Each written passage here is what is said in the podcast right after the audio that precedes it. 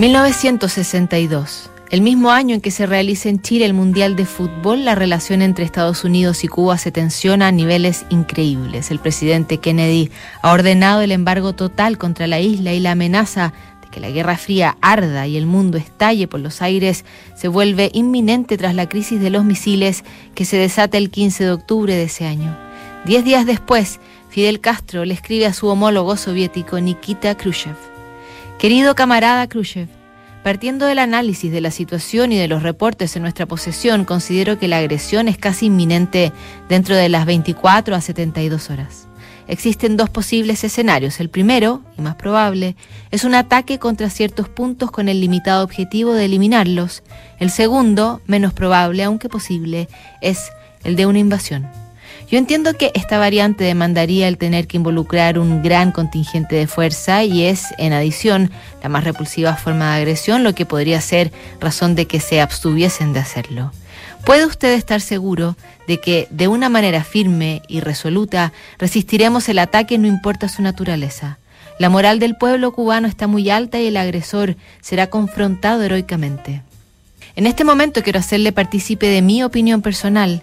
Si el segundo escenario es implementado y los imperialistas invaden a Cuba con el objetivo de ocuparla, el peligro que esa política agresiva representa para la humanidad es tan grave que tras tener lugar ese hecho, la Unión Soviética no debe nunca permitir circunstancia alguna en que los imperialistas puedan ser los primeros en lanzar un ataque nuclear contra ella.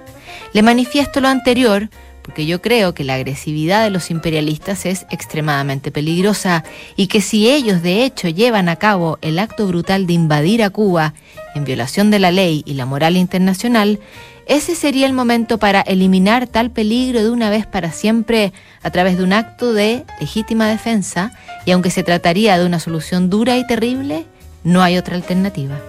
Ha influenciado, en mi opinión, el ver con cuánta agresividad esta política se está desarrollando, en ver cómo los imperialistas, sin guardar consideración alguna por la opinión pública e ignorando los principios y la ley, bloquean los mares, violan nuestro espacio aéreo y preparan una invasión.